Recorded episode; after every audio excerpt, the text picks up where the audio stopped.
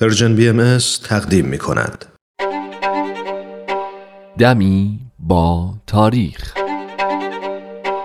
گاه شمار بهایی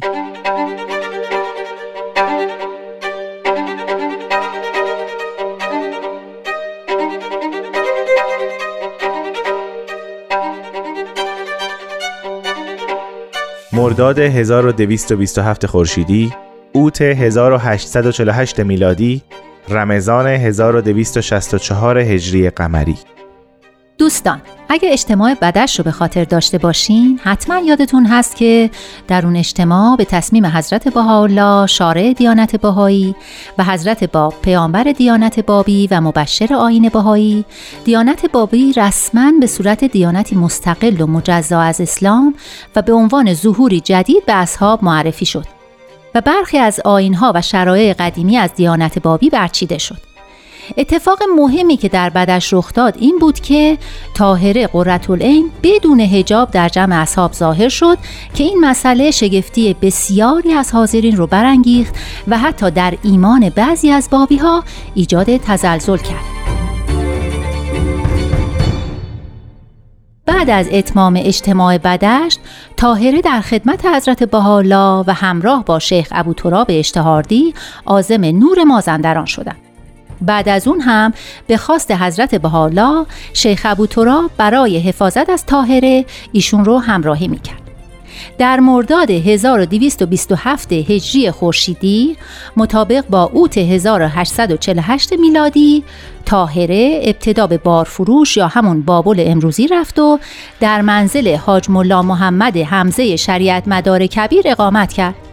و چون ایام ماه رمضان بود در مسجد حاجی کازم بیک حاضر می شد و در صف بانوان از پشت پرده به سخنان شریعت مدار گوش می‌داد و گاهی اظهار نظر هم می کرد و به سوالات حاضرین پاسخ می‌داد. شریعت مدار از ایشون خیلی تجلیل می کرد و اظهار می کرد که همه ما باید از شما کسب فیض و کمال نماییم همین هم موجب شهرت تاهره در بارفروش شد که اعتراض و مزاحمت یکی از مجتهدین شهر یعنی سعید العلماء رو برانگیخت.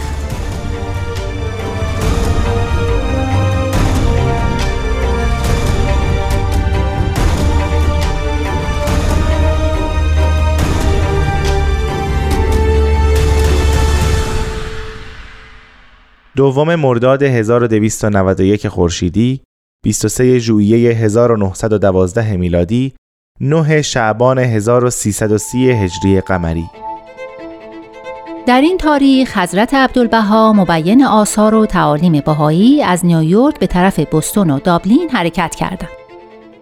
در حقیقت حضرت عبدالبها قصد داشتن یه روز زودتر این سفر رو انجام بدن.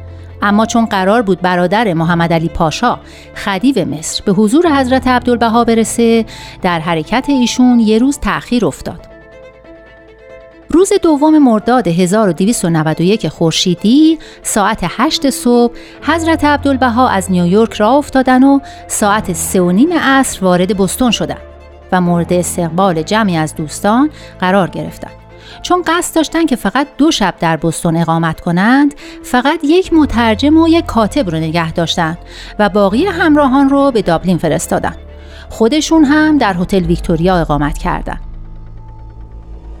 همون شب ساعت 6 در این هتل یک مجمع عمومی برگزار شد و حضرت عبدالبها در حضور روزنامه نگاران و دوستان باهایی و غیر باهایی خطابه بیان کردند. برای شام هم منزل میس برید دعوت بودن و اونجا هم نطقی در مورد صدمات و بلیات مظاهر الهیه و غلبه دیانت جدید ایراد کردند.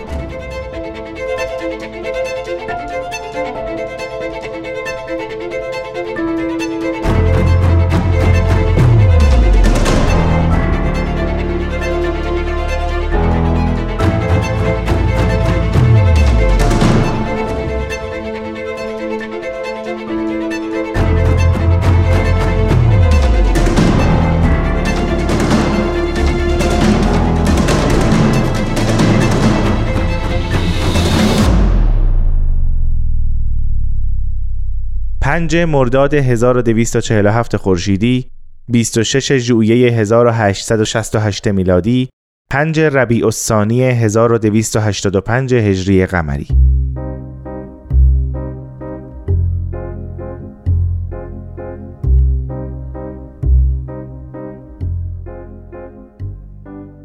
حضرت بهاءالله بعد از معرفی خودشون به عنوان شارع آین بهایی تونستن پیروان زیادی جذب کنن و عظمت گفتار و حقانیت این دیانت روز به روز بر مردم بیشتر آشکار می‌شد.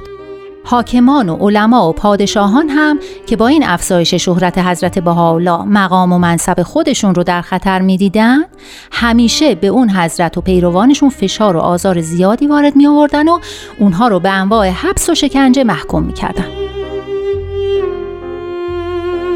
حضرت بهاءالله و عده‌ای از همراهاشون هم که مدت زیادی رو در بغداد و بعد از اون در استانبول و ادرنه در تبعید بودن این بار محکوم به حبس عکا شدن. جایی که آخرین تبعیدگاه حضرت بهاءالله بود.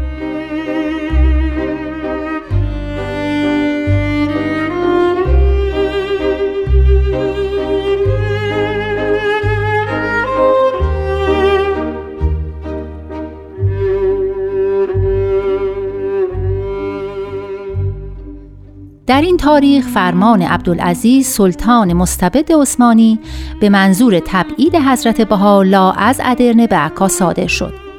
این فرمان نه تنها مسجونین رو به حبس ابد محکوم می کرد بلکه دستور می‌داد که اونها شدیداً تحت نظر باشن و از ملاقات با ساکنین و دیدار همدیگه هم محروم باشند. همینطور اونها رو از اختلاط با اهالی شهر منع اکید می کرد.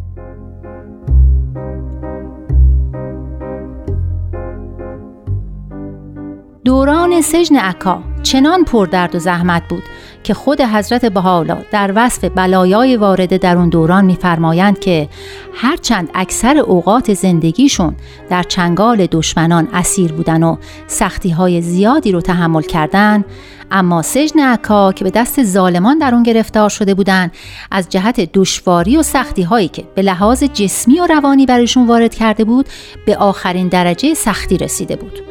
این مظلوم اکثر ایام حیات در مخالب اولوالبغضا مبتلا. حال در این سجن پرمهن که به ایادی ظالمان در آن افکنده شده مصائب و آلام به اعلی کمال رسیده.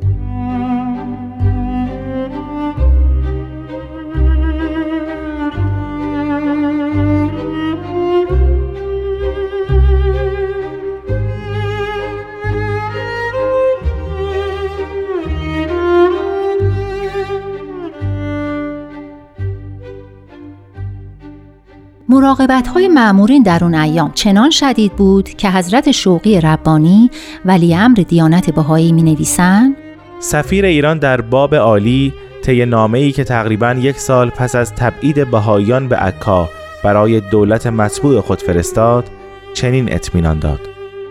با تلگرافات و نامه هایی که ارسال نمودم تعلیمات لازم برای جلوگیری از ملاقات او یعنی حضرت بهاءالله با هر کس دیگر به غیر از ایال و فرزندانش را دادم و همچنین خروج او را از خانه‌ای که در آن زندانی است به هر عنوان که باشد ممنوع نمودم.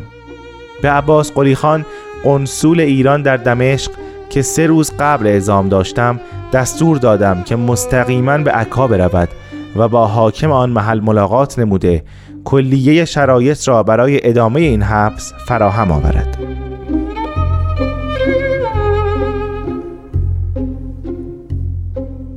و به این ترتیب فکر می‌کردند که این حبس ابد و این انزوای اجباری باعث از بین رفتن حضرت بهاءالله و همراهاشون میشه و موجب میشه که نور دیانت جدید خاموش بشه.